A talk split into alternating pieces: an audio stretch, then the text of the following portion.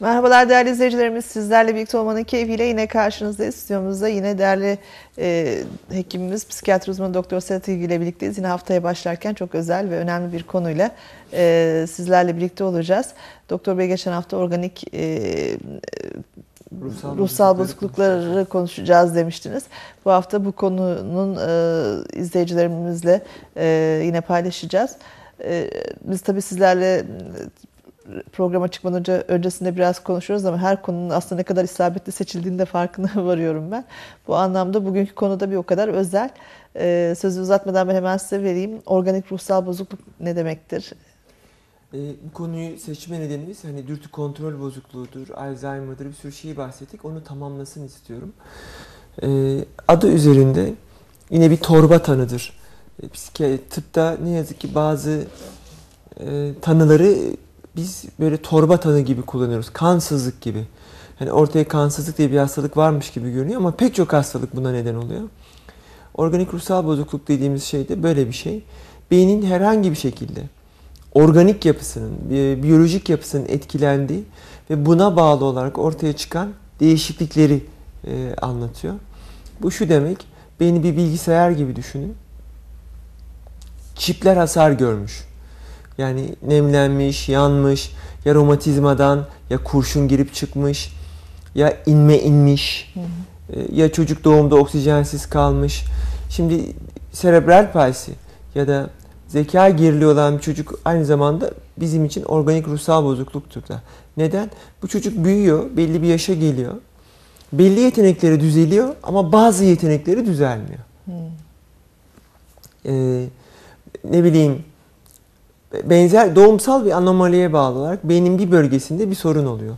Ya da bir tümör oluşuyor. Bu çocukta biz erken yaşlarda bunları tek tek fonksiyona göre isimlendiriyoruz. Diyor ki mesela agrafi, yazı yazamama, özgül öğrenme bozukluğu, sınır zeka falan diyoruz. Fakat bu çocuklar erişkin yaşa girdiklerinde hayata adapteler, yetişkin insanlar ama bir sorunları var. Yani bir şeyi yapamıyorlar. Ee, sağa solu karıştırıyorlar. Ya da inme iniyor çok iyisiniz.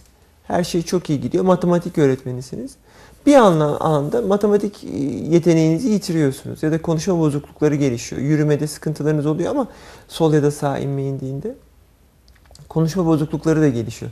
Siz evet bir e, serebrovasküler e, atak e, sekelisiniz. Bir inmeli bir hastasınız. Sekel kalmış.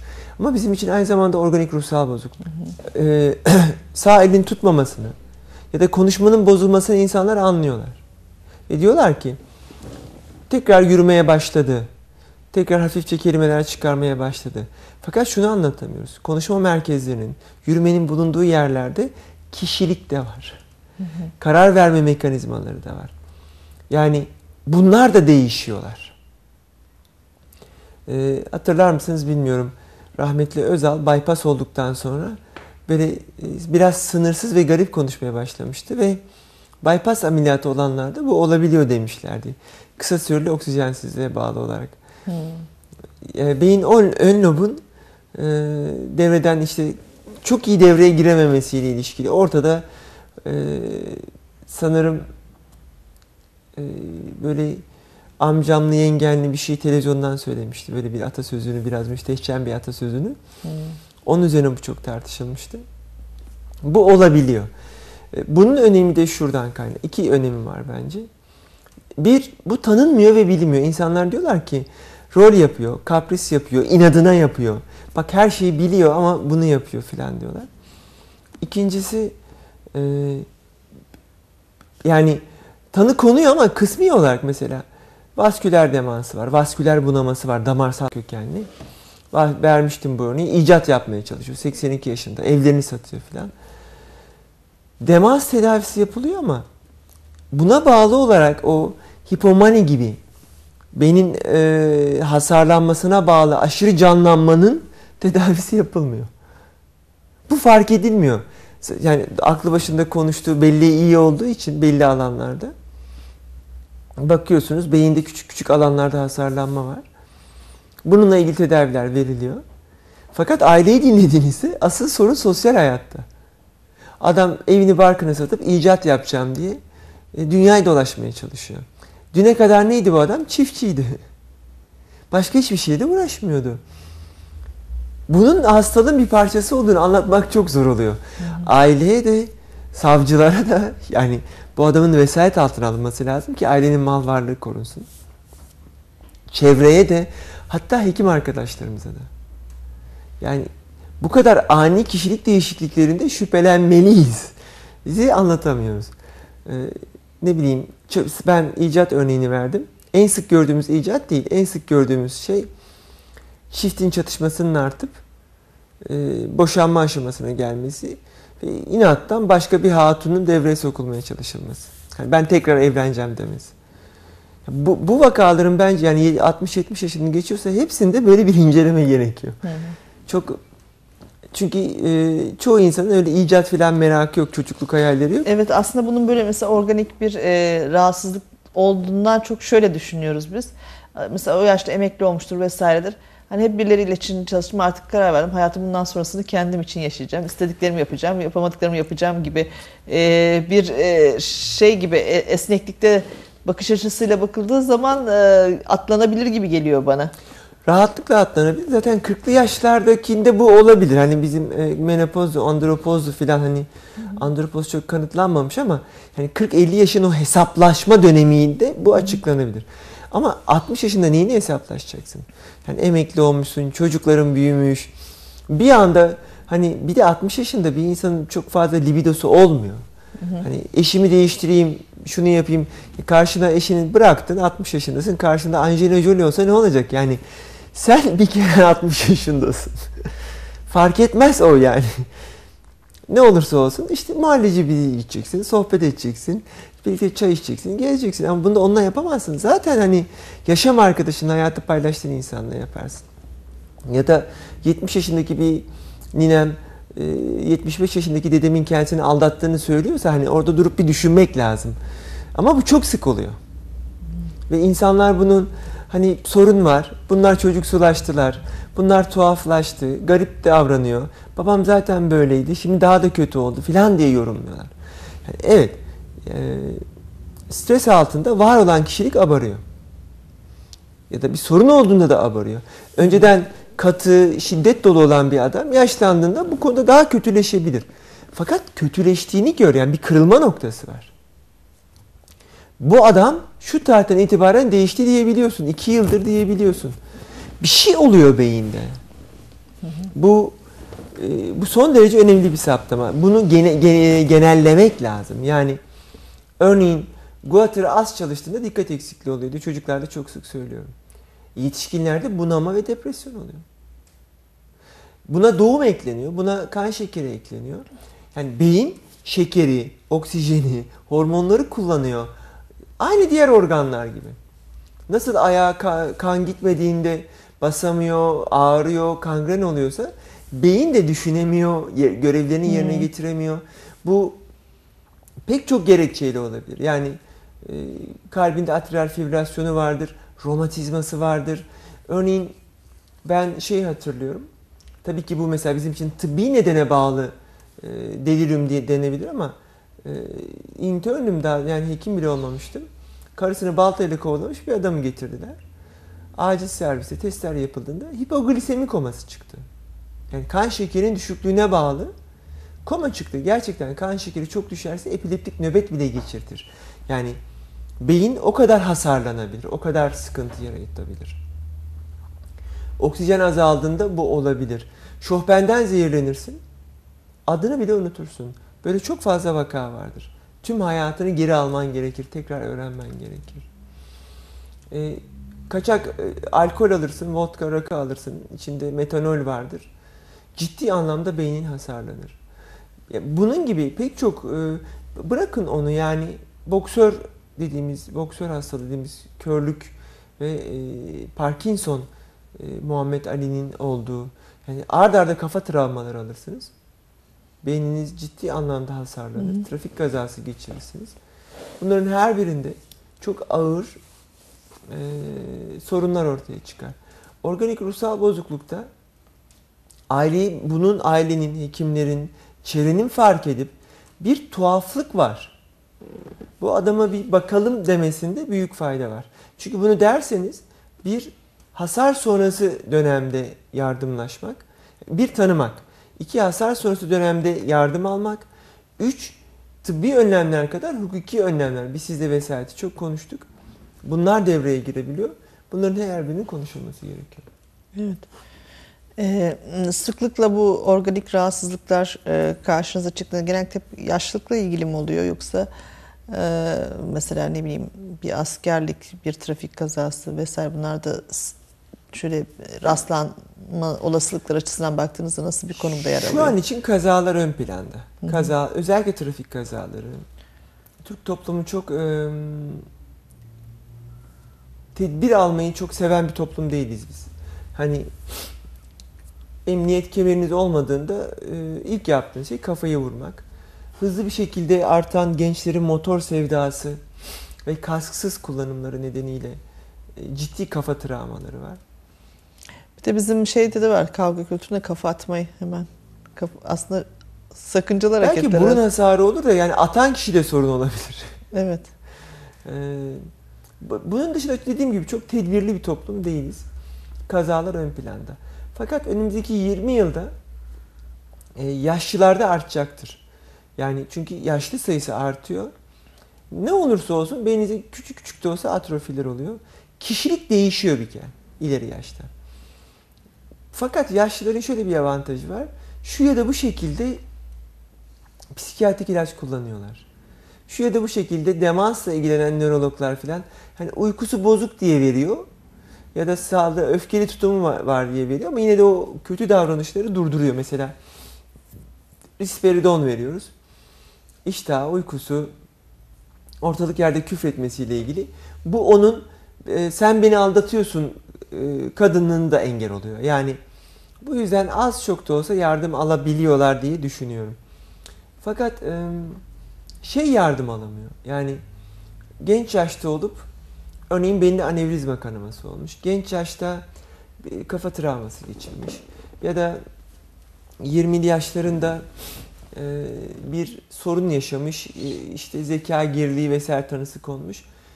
E, bunların erken tanınmasında bir mesela 20 yaş sonrasındakiler hasar sonrasındaki ilk 6 ay beynin kendini tamir ettiği, nöronların iyileştiği bir dönem.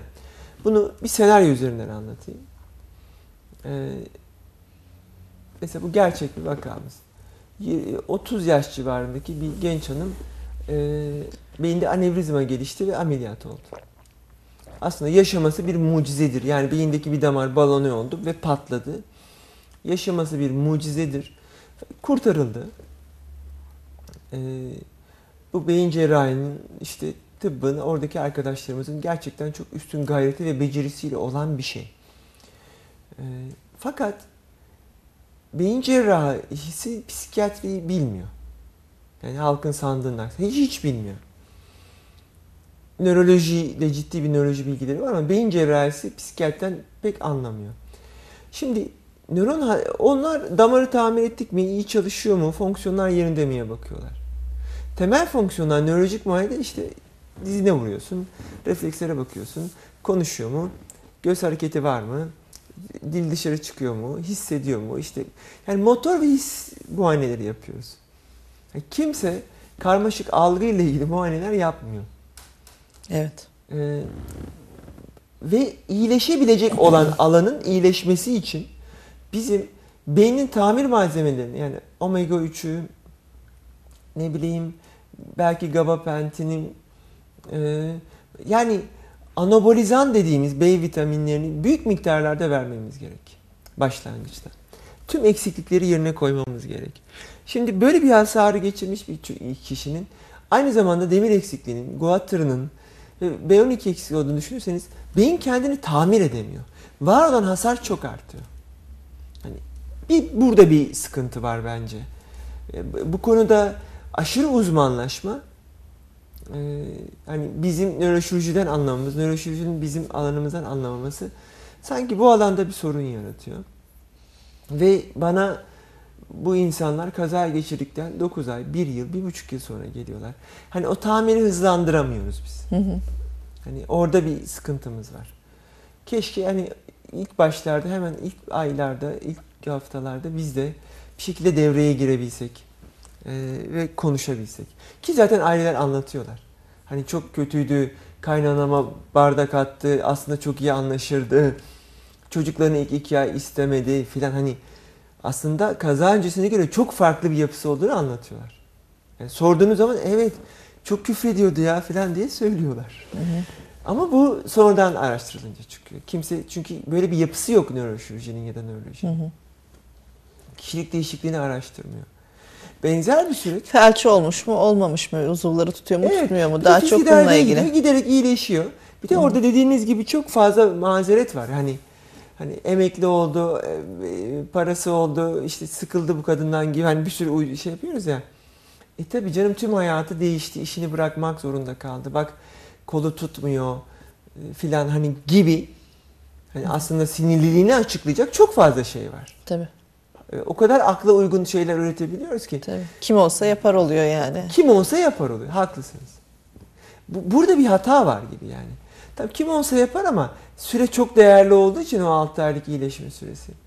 Biz hani bir psikiyatrik olarak da değerlendirsek Tabii şimdi başında böyle bir bilgi atlamamayı sağlar. Yani değil mi? Mesela özellikle çocuklarımızı yetiştirirken olan bilgi işte bu o, tip o çok çok önemli. Ee, öncelikle hani ilk yardım ve tedavi sonrasındaki e, sahip olduğumuz bilgiler yani ömür boyu gidecek olan bir sürecin e, telafisi mümkün olmayacak bir sürecin başına atlanmaması Olmuyor. adına çok önemli. Olmuyor telafisi yok. Telafi. Yani ama başta olursa Şimdi bunun şey- ikinci örneği de çocuklar olabilir. Biz zeka geriliklerini konuştuk. Orada söyledim tekrarlamış olayım. E, 20'li yaşlara kadar gelen zeka geriliklerinin en önemli iki nedeni doğum travmaları. Başta e, vitamin ve e, hormon eksiklikleridir ki hormon eksikliğinin başında guatr gelir. Dünyada da doğar doğmaz guatr tahlili hani 10 yaşında falan o, doğar doğmaz zorunludur dünyadaki pek çok gelişmiş ülkede. Bize de öyle olması gerekir. Yani değilse de anne babalar yaptırsın. 30 lira bir şey tutuyor yani. Allah aşkına hani aldıkları bir bebe fondan, şundan, bundan ya da giydirdikleri bir marka kıyafetten daha ucuzdur. Lütfen yaptırsınlar. Ee, şimdi siz bir, bir çocukta soru, bunu zaten yaptırmalısınız. Eksikliklere bakmalısınız. Ee, bu kan tahliliyle çıkıyor değil mi Kan çıkıyor. Yine bir örnek vereyim. Balıkesir özel bir örnek olduğu için. Ee, çocuk e, üniversitemizin çocuk kürsü başkanı e, mızın benimle paylaştığı bir literatür var. Çok hoş bir literatür. Ve Balıkesir'deki çocuklarda %25 demir eksikliği olduğunu söylüyor. Bu ciddi boyutlarda. Evet. Bu zaten zeka puanını %5 düşürüyor ve matematik öğrenme güçlüğü yapıyor. Zeka geriliği olan bir çocukta %5 zeka puanı ne demek düşünebiliyor musunuz? Yani çok çok önemli bir şey. Yani sınıfta durabilme, duramama farkını yaratabilir bu. Evet. Yani eğitilebilir, öğretilebilir farkını yaratabilir. Çok önemli yani. Çizginin hangi tarafında olduğuyla ilişkili bir Aynen şey. yani 100 aldım mesela. 95 ile 105 arasında çok ciddi bir fark var aslında. Evet. Zeka puanı olarak. Zeka puanı olarak. Şimdi e, ya da yetenek ve yapabilirlik olarak. Yani kendi başına okula gidebilmek ya da bir şey öğrenebilmekle e, öğrenememek arasında, tuvalete kendin gidebilmekle gidememek arasındaki bakım yükünü hayal edin yani.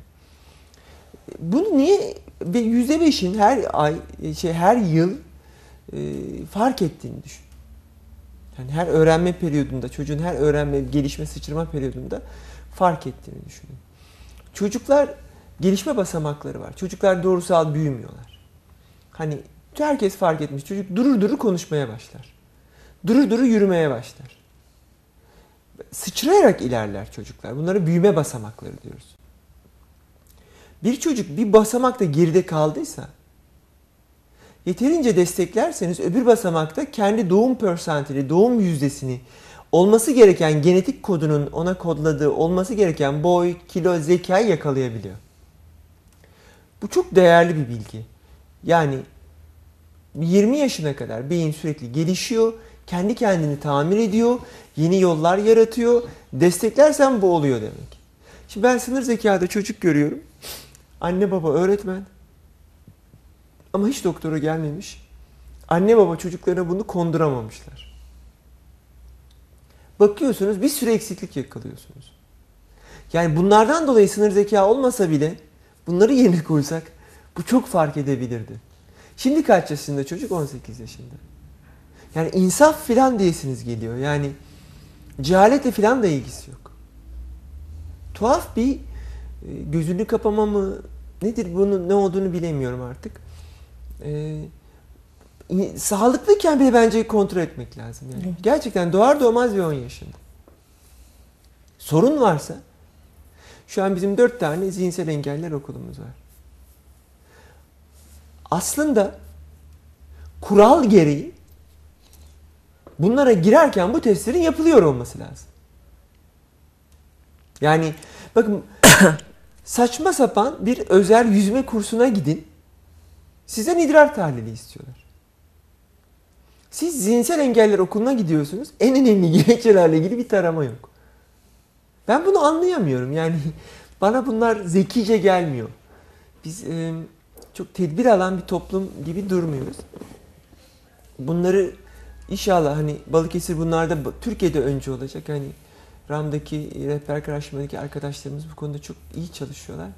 İnşallah bunlarla beraber e, sıçrayarak gideceğini düşünüyorum. Ve e, onlara sağlık kurulu raporu çıkması normal. Zorunlu. E, ve psikiyatristin eğitim görebiliyor demesi zorunlu ama bu tayları istemesi değil. Böyle bir şey olmaz yani. Ben bunları doğru bulmuyorum. Tüm demanslarda, tüm zekadan şüphelenenlerde zeka puanını etkileyebilecek. Kuatırdır, B12'dir, D vitaminidir, e, demir eksikliğidir bakılması lazım. Bu süreyi kaçırıyoruz. Hayat boyu bizim yanımızda olup çalışabilecek bir çocuk hayat boyu baktığımız bir çocuğa dönüşüyor. Ve bunu çok fazla yapıyoruz. Yani 20 e, yaş grubu zeka yerinden e, işlem yapıp askerliğe elverişsizlik kararı verdiğimiz yüzlerce insan hatırlarım yani. O zamana kadar o da olmasa Dokunulmamış. Ta, orada takılmıştı.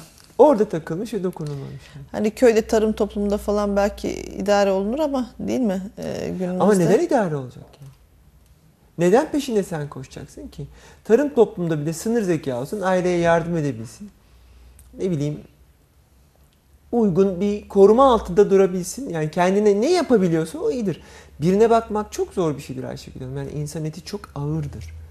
E, bu anlamda e, bundan sonraki süreçte çok da kolay olmayacak bu bakım. Bunları konuşmak lazım. E, yani organik ruhsal bozukluğun sisteme de anlatılması gerek. Evet. Sistem bunu ne yazık ki bu, bu uzun onu anlatmam lazım. E, dramlarıyla ortaya çıkan bir şey gördüğüm kadarıyla yani değil mi? Hani böyle teknik yönleriyle de başka yerlere kolaylıkla aktarılabiliyor herhalde bilgi.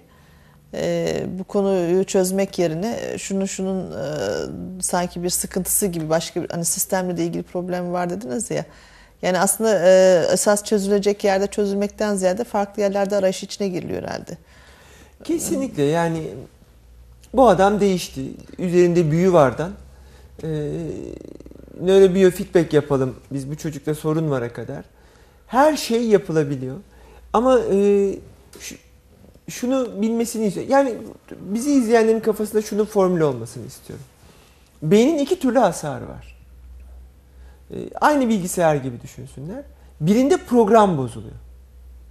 Yani A tuşuna basıyorsun X çıkıyor. Adama merhaba diyorsun beni dövmek mi istiyorsun diyor. Yani yanlış anlıyor. Paranoid oluyor, şizofren oluyor, panik hastası oluyor, anksiyete bozukluğu oluyor. Burada nöronlar, e, organlar, loblar, yolaklar sağlam kabaca.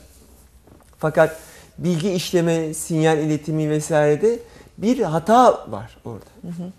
Öbüründe de uzun süre böyle gittiğinde, uzun süre program hatası olduğunda nasıl bilgisayar çöküyorsa, artık hiçbir şey çalışmaz hale geliyorsa, insanda da böyle 40 yıl şizofren kalırsan 40 yılın sonunda zeka geriliği gibi olursun ve beynin normal insanlara göre daha az eriyor. Ya şey daha fazla eriyor.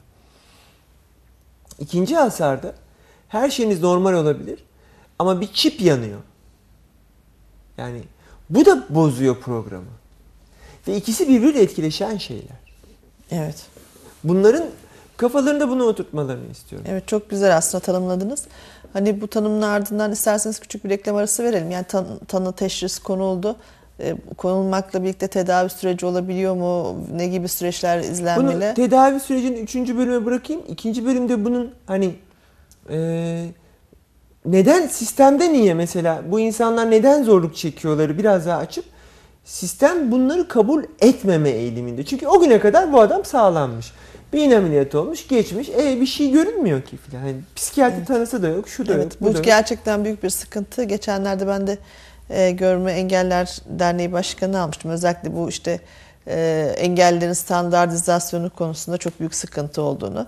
İşte e, mesela bir yere başvururken, işte askere başvururken sağlam değilsin diyor. İş işte mesela sağlamsın diyor falan. Hani ne sağlam oluyor ne sağlam olmuyor. Tam ara noktada kalanlar için büyük sıkıntı var. Ee, hani bununla mesela Bunu engelli maaşı alacak sen sağlamsın diyor. Askere gidiyor sen sağlam değilsin diyor. Hani e, bunun gibi sistemin hakikaten e, birbiriyle e, uyuşamadığı, entegre çalışmadığı yerler olabiliyor. O, iyi olur bunun da konuşmakta. Küçük bir aramız var. Aranın ardından tekrar sizlerleyiz değerli izleyicilerimiz. Küçük bir aranın ardından tekrar sizlerleyiz değerli izleyicilerimiz. Ee, özellikle e, bahsetmiş olduğumuz birinci gruptaki e, organik kökenli ruhsal e, bozukluklarla ilgili e, problemlerin hani teşhisi ve tanısı sonrasında e, sistemle ilgili de sıkıntılar olduğundan bahsettiniz. Buradaki sistemle ilgili sıkıntı sağlık sistemiyle mi alakalı yoksa diğer e, işte işin e, hukuki boyutu, emniyet boyutu ya da eğitim e, boyutuyla alakalı bir sistemden bahsediyorsunuz? E, hepsinden sağlığın içine girmediği bir hukuk ya da işte emniyet, e, sosyal güvenlik sistemini etkilememesi, sağlıklı etkileyip onları etkilememesi mümkün değil. Aynı bu e, Görme Engelliler Derneği'nin bahsettiği gibi e, bunu somutlaştırırsak e, kişi sınır zeka askerle elverişsizdir diyoruz. E, fakat bu kişi aslında devletin içindeki pek çok kadroda rahatlıkla çalışabilir. Fakat özürlülük oranını yeterli bulmuyoruz, çalıştırmıyoruz. E, memur olmaya zaten doğası engel. Yani sınavı kazanamıyor KPSS'yi. Fakat zihinsel engellerle ilgili işte belli yüzde kırkı aşacak diyoruz. Bu insanlar iki arada bir derede de, debeleniyorlar. Ve bu insanların yarattıkları sıkıntıları mesela sınır zekayı insanlar anlıyor. Tamam tedavi gerekmez, değişmez bu. Tamam da sınır zekayı yaratan şey dürtü kontrol bozukluğu da yaratıyor. Ve bu çocuk mesela ya da genç kız cinsel anlamda dürtüsünü kontrol edemediğinde hamile kalıyor da taciz ediyor diye suçlanıyor. Siz bunu e, durduramay durduramazsanız e, sorun oluyor. Yani bunu kim çözecek? Aile bunu çözemez ki. Yani ya hukuken böyle bir sorun oldu tespit edilecek, tanımlanacak, kayyum mu atanır, tespit mi edilir? Hani e, çözemiyorsunuz bunu. Gidiyor normal mesela vesayet gerekmez diyor. Tamam da özel eğitim almış bu çocuk. E, bir, bir tuhaflık var orada. Yani raporlar düne kadar işine geldiği gibi çıkıyordu. Hani gerçekten 5 yaşın altındaki ve konuşamayan bir çocuğa IQ tespiti yapılabiliyordu. Bu yapılamaz. Zaten zeka testleri 5 yaşın altında yok. Konuşamıyor. Ne, ne IQ testi yapacaksın? Yani kafadan atıyor gibiydiler. Yani bu raporları kendim de gördüğüm için söylüyorum. Bir itham değil yani birini de hedeflemiyorum. Şimdi de e, sanki böyle para vermek istenmiyor herhalde. Acayip zorlaştırılmış durumda. Bu insanları nasıl e, sosyal güvenliğe almayız ya da nasıl korumayız gibi bir şey var. E, vesayet altına alınmış. Yıllar boyu zeka geriliği ilgili işlem görmüş. 18 yaşını geçiyor. Sosyal Güvenlik Kurumu diyor ki hayır ben bakmak zorunda değilim. Artık büyüdü. Tamam da bu sağlıklı bir büyüdü biri değil ki bu. Yani 18'ine kadar e, böyle bir sorunu vardı. E, ama diyor mesela babasının yanında çalışabiliyor. Yani burada büyük hatalar var. Bu çocuklar bir amcasının ya da babasının yanında çayı getir götür, işte şunu getir götür yapabiliyor diye. Tanı var bir kere ya. Mesela 10 yıl boyunca izlenmiş sınır zeka diye. Bu artık e, bu, bunun neyini tartışacaksınız? Bu o, ne, ne olursa olsun diğer insanlar gibi tam olamıyor. Hani sigortalı olabilse zaten aile bunu ister. Ama siz bunun e, sigortalılığını, özür oranı kabul etmeyip 25 yıl yaparsanız aile bu kadar yaşayamayabilir. Bu yine diğer özürler gibi 10 yılda emekli olup ya da devlet bunu bir yere yerleştirebilmeli. Yani iş de olabilir bu. Bir vesayet de olabilir, bir kurum da olabilir. Çünkü bu yatılı bakım evleri dedikleri yerlerde bu tip insanlar bir depo birim gibi tutuluyorlar. Ne yazık ki depo birimsiz yapamadı bu toplum. Batı toplumlarında da var. bunlar. Gözümün önünde olmasın bir yerde olsun. Bu Almanya'da da var, Amerika'da da var. İşte sırf gözümün önünde olmasın diye düşünmeyin e, Ayşegül Hanım. Gerçekten bakımları çok zor. Ve anne yok, baba yok, yapayalnız. Çok yaşlı. Yani Allah'tan devletin böyle bir yönetmeliği var. Bu kişiler bu evlere gönderiliyor ve 1 ila 2 asgari ücret oranı durumuna göre ücret veriliyor. Bu çok değerli bir sosyal hizmet. Yoksa insanlar sokaklarda ölür. Yani Amerikan toplumu gibi vicdansız olduğunuzu düşünsenize sokakta işte 2 milyon 3 milyon evsizi var. Ya. Bunların hepsi özürlü, şizofren, Tabii. bakım göremeyen, ailelerinde ilgilen, ilgilenemediği ya da ilgilenmediği ya da ailesi olmayan insanlar. Ama hepsi bence bizimle ilgili kişiler. Yoksa Allah'tan Türk toplumunun bu hasleti var. Fakat hani Amerikan toplumuna benziyoruz. Yani benim itirazım Etkide o. Bi- bi- öyle olmamalıyız. Biz Tabii. biz bunu hak etmeyen bir toplum. Yani şimdi yaralı kuşlar için bir vakıf kuran ecdatlığımız varsa e, insanına bakmayan bir toplum e, ve hukuk sistemi bize yakışmaz yani olmaz mümkün değil bizim sistemimiz ama e, yapılan değişiklikler vesaire gitgide hani Amerikan toplumuna benziyor olabilmek bu anlamda sistem anlamında da e, ürkütüyor hakikaten insanı. Ee, böyle olmamalıyız. Bunun buna engel olmalıyız, buna direnmeliyiz. Bu sonuçta bir sistemi oluşturan şey bireylerdir. Hem bizler bunları tanır, buna göre davranırsak e, hem de bu sistemi SGK'nın başındaki yöneticisi, müfettişi, savcısı, e, hukukun başındaki yani valisi, vali yardımcısı hani bu, bu konuda hassas olurlarsa yani bu sistem ona gitmez. Bu buradaki rol modeller çok önemlidir. Ben hani bunun böyle gitmeyeceğini, Türk toplumunun e, o merhametinin ve e, güzel özelliklerinin bu olumsuzlukların üzerine gideceğini Avrupa düşünüyorum. daha mı iyi bu konuda? Hep genellikle engeller Daha iyi. anlamında tabii standartlar anlamında bu dünyadaki hani üst standartlar anlamda hep Avrupa Amerika örnekleri. çok vicdansız ya. Yani çok katı. Kanada e, ve Avrupa daha iyiler. Daha belki de artı değerleri mi çok, belki kültürleri böyle. Hatta e, Avrupa toplumu yaşlıların engellerini çok geniş anlamda kullanıyor da. Yani çok da hayatın içindeler, sokaktalar. E, Biz onları kullanmıyoruz. Mesela bir özellik de bu. Gerek engeller olsun, Mesela zihinsel engellerle konuşun, bu organik ruhsal bozukluk tablosu olanlarla. En büyük sıkıntıları sokağa çıkamıyorlar. Şeyi kavrayamıyor diğer insanlar. Yani bir rahatsızlığı var cümlesi karşı tarafı durdurmalıdır. Yani bağırıyor mesela otobüste. Hani aile diyor ki bir zararı yok. Sıkıldığı zaman bağırıyor, kendini durduramıyor. Ya da kalkıp yürümek istiyor. Yani yerinde duramıyor çünkü. Ee, Herkes korkuyor bundan. Hani yanındaki insanlar onunla yaşıyorlar. Meraklanmayın. Hani öyle şiddet öyle çok kolay uygulanmıyor bu insanlar. Zaten kendileri daha korkaklar. Zaten dünyayı anlamıyorlar. Çok çekiniyorlar. Ee, fakat çok kötü muamele görüyorlar. E niye buraya geliyorsun? Niye yapıyorsun? Taksi tutsana. Bunu çok vicdansızca, e, belki çok azınlıktır ama vicdansızca değerlendiriyorum. Bu insanlar hasta. Ve hepimiz böyle olmaya adayız. Yaşlılarda artacak diyorum ya. Yani bu şekilde evlerde kalırız. Hepimizin evi hapishanemize dönüşür. Bizim bu konuda daha hoşgörülü olmamız lazım. Gerçekten gerçekten e, uzlaşma falan değil. Yani uzlaşma zeki insanlar arasında olan bir şeydir. Bizim zihinsel engelli ya da organik ruhsal bozukluklu olan insanları uzlaşmaya falan ihtiyaç yok. Bu tartışma götürmez bir şekilde hoşgörülü olmalıyız. Onlar hata yapabilir. Biz hoş görmeliyiz. Ve bunu vesayet altına alarak hukuken tescil etmeliyiz. Sosyal Güvenlik Kurumu olarak çalıştığı ölçüde kısmi prim almalıyız. Belki vergiden kurtarmalıyız. Belki babasının vesayetini almalıyız ama bu çocuklar sokakta kalmamalı. Sokakta kalan her çocuk, sokakta kalan her engelli organik ruhsal bozukluk bizim için çok büyük bir sorun. Adli sorun, vicdani sorun, sosyal sorun. Evet. Yani hastalık anlamında sorun. e, Bulaşıcılık anlamında sorun. Yani sokakta kalan her kadın mutlaka hamile kalıyor. Yani e, ve onun bebeği de bir sorun. Hani çok kolay bir şey değil. Bakın yetiştirme yurdundaki çocuklar sadece trafik kazalarıyla ya da hukuk aracıyla gelmiyorlar. Anne babalar ona bakamıyorlar. Niye bakamıyorlar anne babalar? Onlar da hasta. O da şizofren. O da organik ruhsal bozukluk. O da zeka geriliği.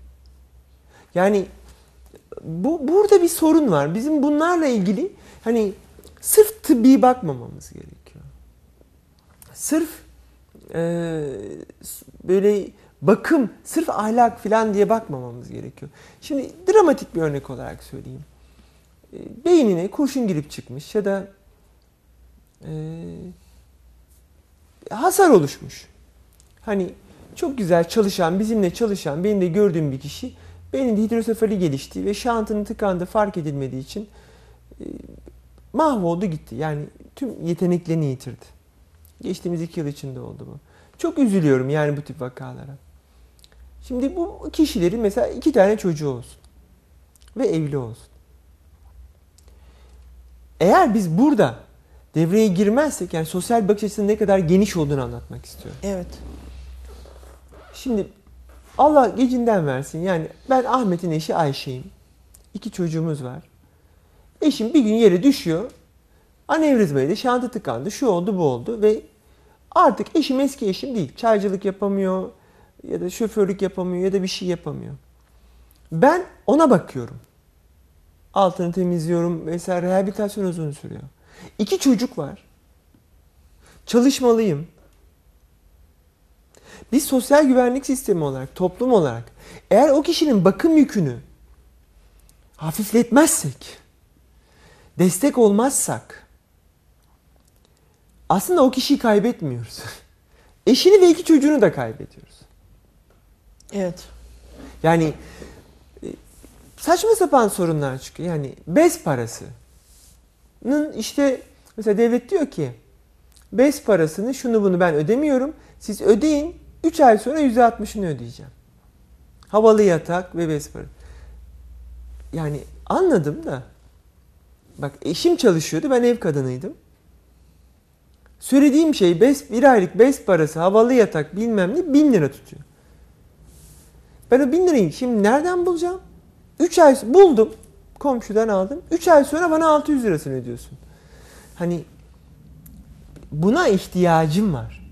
Yani kimse durduk yere altını bağlatmaz yani. Tabii. Hasta bezi e, ya da havalı yatak öyle keyfini alınabilecek bir şey değil. Hepimiz devletimiz için çalışıyoruz da devlette yeri geldiğinde tabii sahip çıkmalı. Aynen çalışan insanlardı bunlar düne kadar. Tabii. Yani, Yani çalışır, ya vergisini öder, vatandaşlık görevini yerine getirir. Ya da kurum oluşturacaksın. E, Geliyorlar gelir tespiti yapmak için. E sizin bir tane eviniz var ikinci Sakarya'da. Evet 300 lira kira alıyorsunuz. Ya tamam da yazdığın reçete 1000 lira tutuyor. Adam çalışıyordu o bir ek destekti. Ben çalışmıyorum. Hani burada bu insanların e, işe girmesiyle ilgili öncelikleri olması. Memnuniyet demiyorum. Yani her şeyi devletin üzerine atmak istemiyorum ben. Ama bunlar biraz öncelikli olmalılar. Mesela aynı engelliler gibi hani böyle bir şey tespit edildiğinde bir komisyon bir karar verebilmeli ve bu kişi bir yere işe girdiğinde hani işveren vergi avantajı falan olsun. Ya da çocuklarından. Çünkü aileyi ayakta tutacak o. Evet. Yani mesela çocukların büyük olduğunu düşünün. Birisi böyle öncelikle işe girebilse, babanın yerine ikame edebilse, anne babaya ve diğer kardeşe bakabilecek, aile tekrar ikame olabilecek yani. Ama bu, bunu yapamıyoruz biz. E, olanı söyleyeyim size. İnsanlar bir süre çekiyorlar. Kadınsa daha uzun. Ama bir süre. Erkekse çok uzun değil. Kesinlikle çok yani mesela birkaç vaka var. Ee, Yani böyle elleri öpülesi kocalar e, gül gibi bakıyorlar eşlerine. Yani yıllar boyunca böyle inanılmaz melek gibi insanlar var gerçekten. Ama genellikle insanlar tükeniyorlar. Onları da suçlamıyorum. Çünkü e, kazaya geçiren kadın olduğunu düşünün. Evet. Adam işine mi gitsin? Çocuklara mı baksın? Kadına mı baksın? Ne yapacaklarını şaşırıyorlar. Yani bir hayat kurmak zorundalar. Yani ölse daha kolaydı. Yani böyle sanki buradan böyle söyleniyor ama e, bir süre sonra insanlar o noktaya geliyorlar yani. Hani ölse yasını tutarsın, Biter. biter, tekrar elin hayat biri. kurarsın. O kadar zor bir durum ki bu. Bunu sistemin bu hale getirme, yani bu yüzden zaten özenmeliyiz. İnsanların tekelleri azalmalı ya da risklerini azaltacak şekilde ekip halinde davranmalıyız. Ya da e, müdahil olabilmeliyiz buna hızlı bir şekilde. E, örneğin e, yaşlı bir hastamız çok kötü durumda demans, son dönem ya da Parkinson beslenemez hale geliyor. E, mide beslenebilmesi için ağızlaştırma yapılıyor. Bunun bakımı çok zor. Yani siz bir delirium tablosu ve organik ruhsal bozukluk yaratıyorsunuz. Aslında 10 gün yaşayacak olan kişi 3 gün yaşıyor filan. Hani oran olarak söylüyorum. Daha bütüncül bakmamız lazım. Sistem performans puanını desteklediği için yani bu burada büyük bir hata yaptı sistem. SGK yapıyor da. Amerikan sistemi dediğiniz gibi. Yapılan işlem önemli. Yani kişinin psikiyatrik muayenesi nöroşirurjinin içinde yok yani. Bir puanı da yok. Kimse de buna gerek duymuyor. Ama ikinci işlem işte ba- başka ameliyat. Ya her ameliyatın bir hasar veriyor. Gerekmedikçe yaptığını söylemiyorum. Şimdi devlet tabii bu konuda da hani artık şey yapmış. eee, geçen gün açıklama vardı. Çok fazla ameliyat oluyor. Hani eskiden en son çare ameliyattı. Şimdi ilk çare ameliyat gibi çok fazla ameliyat oluyor diye üstüne gitmeye başladı. Yani e, sen performanstır vesairedir dersen muhakkak değil mi? Evet. Çok yaşayın. Hep beraber tüm izleyicilerimizle. Şimdi e, bakın buradaki bu anlayışta sıkıntı. Ne demek çok fazla ameliyat oluyor? Hani gereksiz yapan birini yakalarsan onu cezalandır.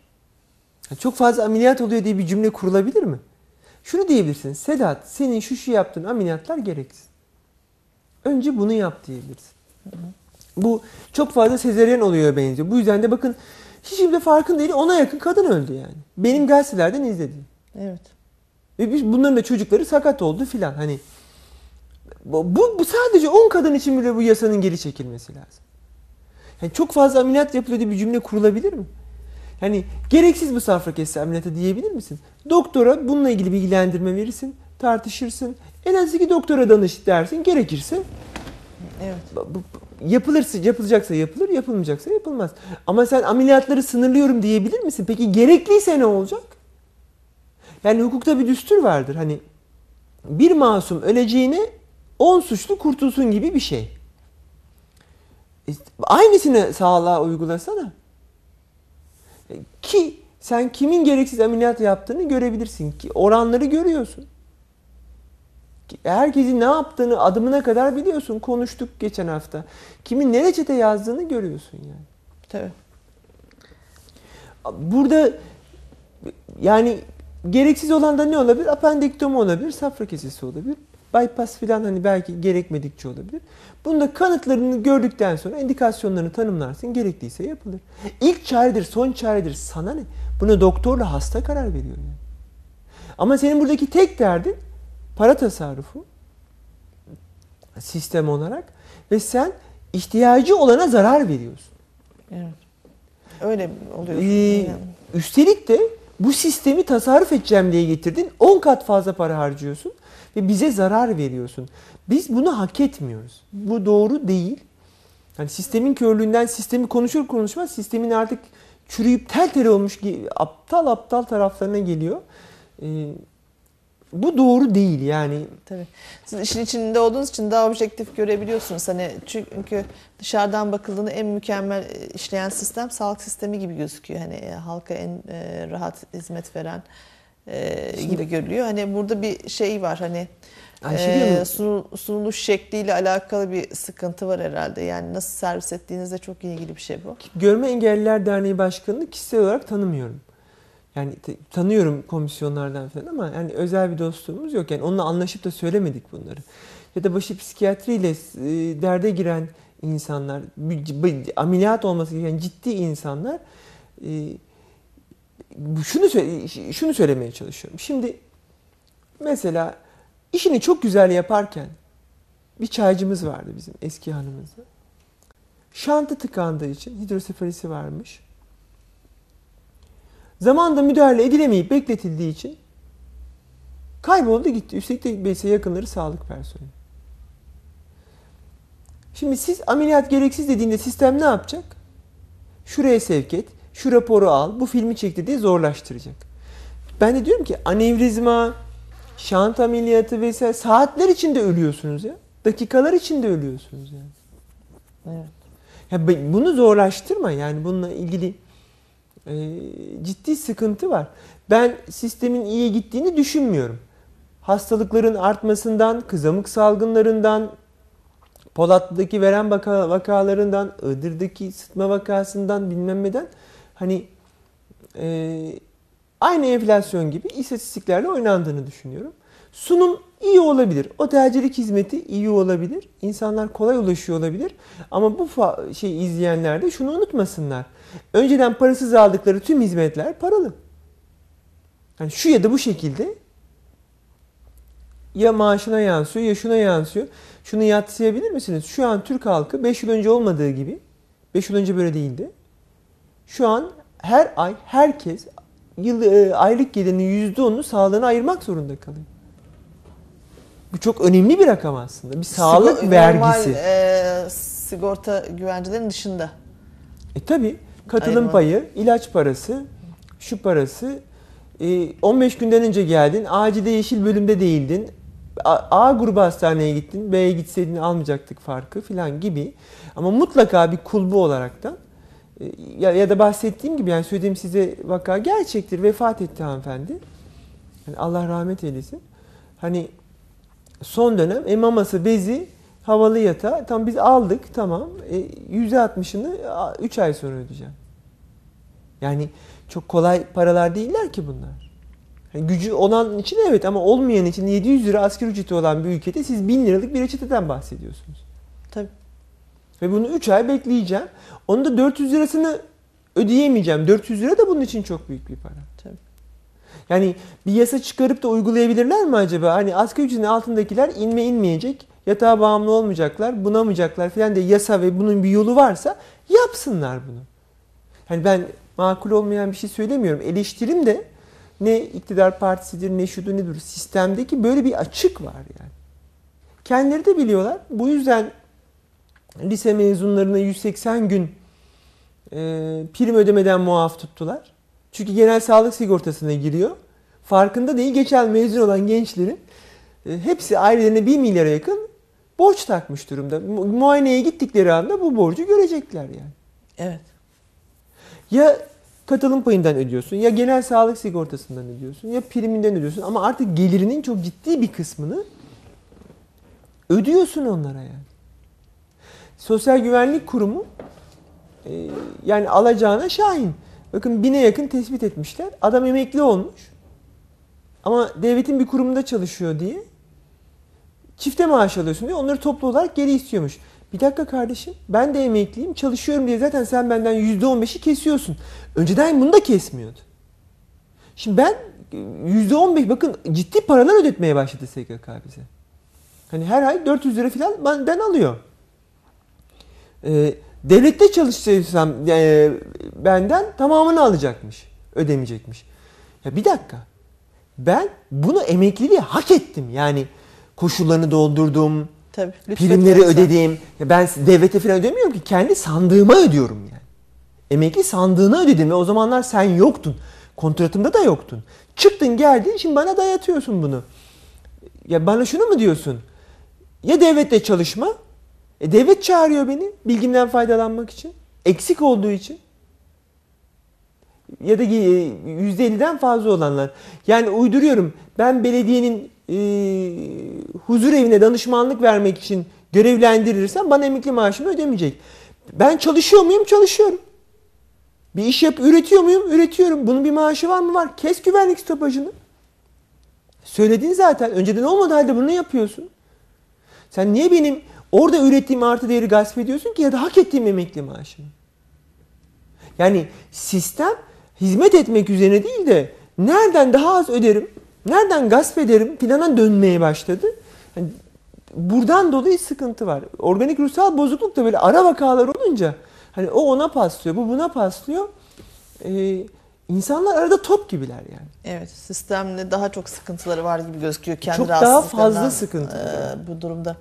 Küçük bir aranın ardından tekrar izleyicilerimizle birlikte olacağız. Burada te- e, tedaviyle ilgili neler yapılabilir, ne gibi Lütfen. çözümler olabilir onu konuşalım isterseniz. Değerli izleyicilerimiz küçük bir aranın ardından tekrar sizlerle birlikteyiz. Özellikle bu organik ruhsal bozuklukların e, tedavisiyle ilgili e, yapılabilecek bir şey var mı? E, ya da alınabilecek önlemler nelerdir?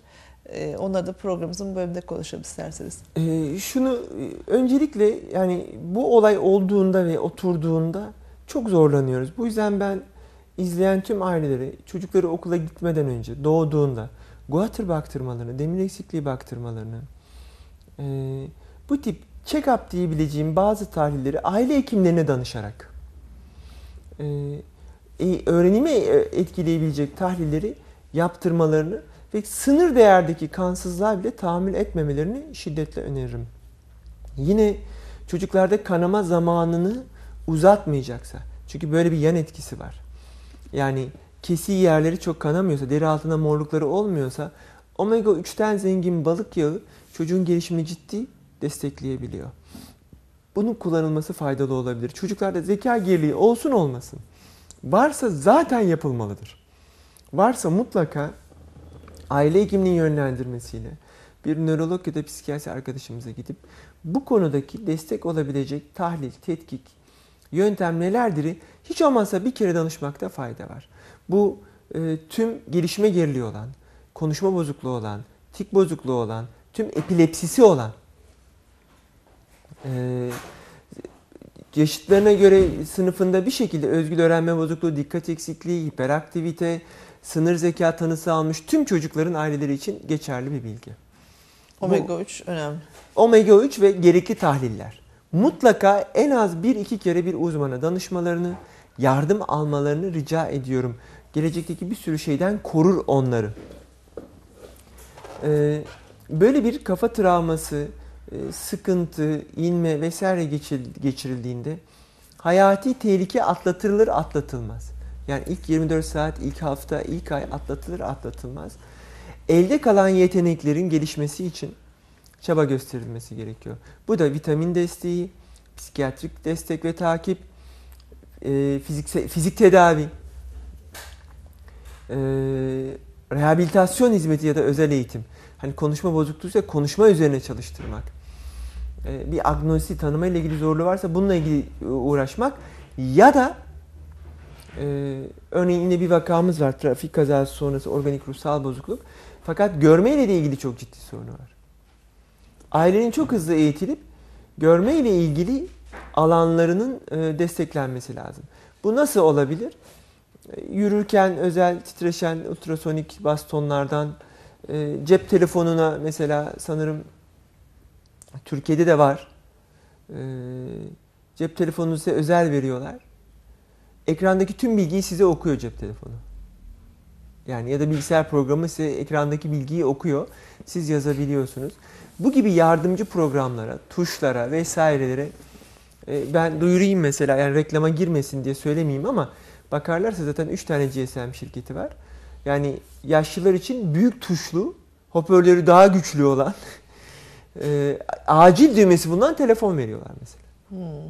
Ve 4 lira bir farkla veriyorlar bunu yani faturaya. Yani engellilere göre, yaşlılara göre seçenekler var. Bu tip yardımcı malzemeleri al- Teknoloji sadece gençler için değil. değil. Ee, yani sizin kurallarınız geri söylemiyorum ama e, yani tüm büyük olanlarda var diye biliyorum. Olma yoksa da benim bildiğim bir tanesiydi. Ee, yoksa da araştırsınlar. Hemen bulabilirler. Kampanyaları var. Bunlar e, çok küçük hatta farkları çok az. Engeller olduğu için destekliyorlar. Yani teşekkür de ediyorum o firmalara bu yüzden. E, bunun gibi yardımcıları almakta fayda var. Evet. E, bunları almayıp ben yine mesela bir vaka hatırlıyorum. E, çok ilginç de bir vakadır. Hani e, bir kızımız vardı. Genç bir kızımız. Ailesi rol yaptığını söylüyor. Yani gözleri sağlam. E, göz sistemi sağlam. Fakat e, beyin arka lobda bu da hidrosefali geçirmiş. Yani kafa erken kapanmış, su akm e, beyin içinde yüzü sıvı yeterince tahliye olmuyor vesaire. Yani beyin arka bölgesi etkilenmiş. Bunun adı kognitif körlük, bilişsel körlük. Yani görüyor ama gördüğü şeyin bardak olduğunu tanıyamıyor. Yani ya da tüm nesneleri tanıyamıyor. Ve bu kız züccaciyede çalışıyordu. Şimdi aile diyor ki basamağı görmüyor. Fakat vazoyu getirdiğince alıp geliyor. Rol yapıyor diyor. Biz e, hani raporlara baktık, testlere baktık. Sonra sevgili e, Profesör e, Görsev Yener, şu an hala 950 bilmiyorum nörolojide, ona gönderdik. Çünkü Türkiye'de kognitif körlükle ilgili en çok makale ona aitti. Bize de yakındı. Telefon da ettik, epikrize yazdık. Gerçekten kognitif körlüktü tanı. Bu kız rol yapmıyor yani. Ee, bu kız yani beyni kör öyle söyleyeyim. Hani görme Yani, sistemi e, çalışıyor ama şu- gördüğünü beyin budur diye tanımlayan kısmı yok. Evet. Kameranın merceği var vesairesi var. Ama O hard disk yok. Görü alıyor ama kaydeden kısmı yok. Yok. Ya da kaydeden kısmında daha önce kayıtla karşılaştırıp bu bardaktır dediği bölümler hasarlandığı için her nesneyi tanıyamıyor. Buna agnozi diyoruz. Çok ilginç. İnsanlar mesela eşini görüyor, görerek tanıyamıyor. Sesini duyarak tanıyor. Yani görmeden giden yollar bozuk. Bu organik ruhsal bozukluk işte. Evet. Yani e, Beynin yapısıyla ilgili. beynin yapısıyla ilişkili. Şimdi bunu anlatmanız o kadar zor ki. Mesela e, benzer bir vakamız bir e, üst düzey bir kurumda yöneticiydi. E, amnezik sendromdu. Aslında organik ruhsal bozukluk, özel bir demansa doğru gidiyor. Hala hayatta. Fakat ben aileye çok yalvardım. Şimdi gördüğünü tanıyamıyor. Sayarak ya da sesten buluyor. Örneğin gittiği kurumda kimse onun e, amnesini göremiyordu, anlayamıyordu. Çünkü sayıyor. Mesela üçüncü sokaktan sağa dönüyorsun. Dördüncü binanın beşinci katında sağdan ikinci oda benim odam filan. Sayarak tıkır tıkır buluyordu yani. Adamın bu belleği çok iyiydi. Fakat gördüğünü tanıyamıyor. Ve araç kullanıyordu yine sayarak. Ben e, aileye çok böyle yalvar yakar bıraktım. Bak kırmızı ışığı tanıyamayacak. Kırmızı ışığı tanıyamadığında da hani kırmızı mı yeşil mi ayrı, ayırt edemiyor bunu. Agnozisi var yani. Bu bir organik ruhsal bozukluk. Çok büyük bir kazaya neden olacak. Şimdi bu vakanın adli olarak çözümlenmesi, anlatması baktığınız zaman sağlam duruyor. Fakat aslında kognitif olarak kör. Bunları anlatması çok zor. Polise, savcıya, aileye çok karışık vakalar. Zaten iş hukuka yansıtın bir kaçış arıyormuş gibi geliyordur Aynen herhalde öyle. değil mi? Bunları yani ailelerin bu konuda uyanık olup gerekirse erken vesayet altına aldırmak. Çünkü sırf körlük gitmiyor. Yani bununla ilgili o sınırsızlık başlıyor, hırçınlık başlıyor. Erken önlemler almaları gerek. Vesayet kurumu da çok önemli. Şimdi burada o görme engelli e, şube başkanımız Salim Mehmet Aslan da şey demişti mesela e, program esnasında mı program arasında mı bilemiyorum. Bizim diyordu mesela e, kameranın merceklerinde problem var ama diyordu kayıt kısmı e, sağlam. Dolayısıyla bizim görmek için bazen göze ihtiyacımız yok diyordu hani. E, bizim de imgeleştirdiğimiz hani sembolleştirdiğimiz kafamızda görüntüler var hani. Çok güzel tanımlamış. Ben de diyorum ki kamera ve diğer alanlar sağlam ama ve bellekte karşılaştıran hani bardağı nasıl tanıyoruz? Bardağı görüyoruz. Beyin bunu daha önceki bardak bilgileriyle karşılaştırıyor ve bu bardak diyor. Tabii. Çünkü ilk defa gördüğümüz, hiç görmediğimiz bir şeyi gördüğümüz hani doktora ne diyoruz değil mi? Tanım, ha, tanımlayamıyoruz onu. Ee, bu alanda sorun olduğunda organik ruhsal bozukluk. Şimdi çok ilginç vakalar olabiliyor. Ee, a- agnozilerle geçen. Yani insanlar, adam öğretmen yazıyı tanıyamıyor. Yine mesela bir ilkokul öğretmenimiz vardı. Artık yazmayı unutmuş durumdaydı. Bunamanın öyle bir hali. Ee, E, Peki dedim karısına hani kim okuyor sınıfta şeyleri? Dersi anlatabiliyor fakat yazı olarak anlatmıyor. Şu sayfayı okuyun diyor. Şu sayfayı şöyle yazın diyor. Fakat yazıyı tanımıyor. Yapılan ödevleri evde lisede okuyan oğlu değerlendiriyor. Mesela Milli Eğitim aradım. Ama- erken bir şeymiş bu değil mi? Evet. Ee, Milli Eğitim Müdürlüğü'nü aramıştım. Bundan ben asker hastaneydim 3 yıl kadar önce. Bir müdür yardımcısıyla konuştuk. Adını hatırlayamıyorum. Dedim ki yani bakın ya bu bir bunama ama çalışıyor dediler. Yani, yani çalışıyor olabilir. Fakat bunama. Yani yazıyı tanıyamayan adamın bu motor alanlarla, duygusal alanlarla ilişkili saçma sapan davranışları da vardır. Yani bunun tanımlanması gerekiyor. Özellikle yönetici olacak kişilerde e, bunun mutlaka ve mutlaka müdür olacak, okul müdürü olacak, e, hakim, savcı olacak, e, doktor olacak, hastanede başhekim olacak kişilerde bunların hani e, bence tanımlanması gerekiyor. Yani yaş önemli. Yaşın kattığı deneyim de var. Ben de yaşlı gruba doğru gidiyorum hızlı bir şekilde ama e, yani deneyimde çok önemli buluyorum deneyimde. E, ama hasarlanabiliyoruz. Bu, bu anlamda vesayet kurumunun ya da hayatın tekrar düzenlenmesinin önemli olduğunu düşünüyorum. Buradaki sorun, mesela yine genç insanlardan örnek vereyim. Ee, gencecik bir çocuğumuz var, sınır zeka. Aile diyor ki, evlendirebilir miyiz? Askere gidebilir mi? Ya niye gidecek askere yani? Sınır zeka diyoruz yani. Sorun çözemiyor. Bu insanların en büyük sorunu bu. Krizleri çözemiyorlar. Tabii ki gitmesin. Aile bunu bir eksiklik gibi algılıyor. Diyor ki evlendirebilir miyiz? Yani ben durumuna bağlı olarak yani sorum şu. Evliliği biliyorsunuz. Çocuk yetişiminin önemini biliyorsunuz. Yani kaldırabileceği sorumluluğu verin. Yani evlendirebilirsin ama ona bakacak bir hanımla beraber. Yani kendisi gibi zeka gerili biriyle değil. Çocuk olabilir mi diyorlar. Yani genetik yükü yoksa, kadın da çocuğa bakacaksa olabilir ama değilse yani çocuğa sınır zeka olan birisi kadın ya da erkek bakacak diye yaptırtma bunu.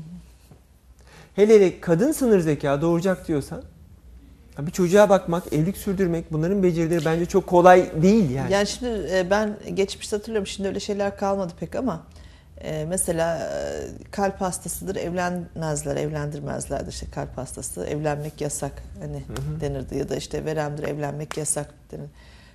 Ama hiçbir zaman e, zihinsel anlamda kimseye yasak koymadı yani bu ülkede hani. Baktığınız zaman burada bulamadılarsa Demek ki gittiler- hayatı sürdürmek için zeka gerekmiyor. Azerbaycan'dan yok e, atıyorum başka ülkelerden değil mi? E, getirdiler.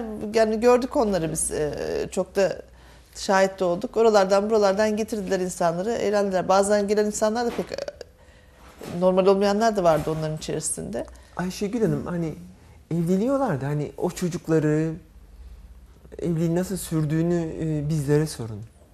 Bunu halk görmüyor yani. Yani nöroşirurjen tamir ettiği damarı görüyor. Ellerine sağlık ama sonrasında 10 yıl biz izliyoruz, 20 yıl biz izliyoruz. Kadın doğumcu 5 aylık doğumu yaşattım diyebiliyor ama onu 40 yıl biz izliyoruz. Zeka gereği, dikkat eksikliği diye. Ya da e, işte sezaryeni yapmayacağız diye direnip hani orada kalan sekerli çocuğu biz görüyoruz yani. Bu çok e, bence herkesin hani doktoru olsun, savcısı olsun, e, devlet yöneticisi olsun hani vicdani ama teknik olarak da düşünmesi lazım. evet Bu e, bazı şeylerde hani doğada mesela doğada kendi başına kalsa eş bulup evlenebilir miydi? Hayır. Böyle bir sorumluluğu taşıyabilir mi? Hayır. Hani evlendiriyorsun bari çocukla ilgili önlem al. Yani ailelerin bunu hazmetmesi gerektiğini düşünüyorum. Bedelini çok ağır ödeyebiliyorlar. Yani engellinin çocuğu engelli olabiliyor. Sahip çıkılamadığı için çok kötü olabiliyor. Yani o, engellinin ya da o organik ruhsal bozukluğu olanın, zeka geriliğinde sorunu olanın anne babası da dünyaya bir kontrat yapmadılar. Bir yarınları belli değil yani.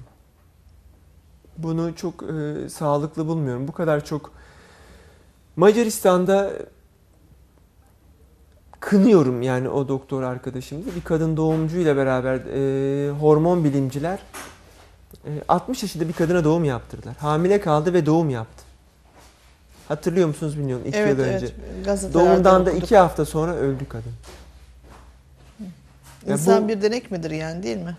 Sen hani dene kendin denette ya çocuk ne olacak? Çocuk ne olacak? Yani bu çok ciddi bir e, kaldı çocuk. Yani ki bir sürü de genetik riskle kaldı. Çünkü 60 yaşındaki bir rahimde büyüdü o çocuk. Yani Down sendromu normalden çok yüksek. Doğumsal anomali riskleri çok yüksek. Bir sürü şey çok yüksek. Bunu ben insanların bazı şeyleri hazmetmesi gerektiğini düşünüyorum. Hani 50'sinden sonra doğurmamak ya da 45'inden sonra çok doğuma yanaşmamak. Çok özel koşullar yoksa.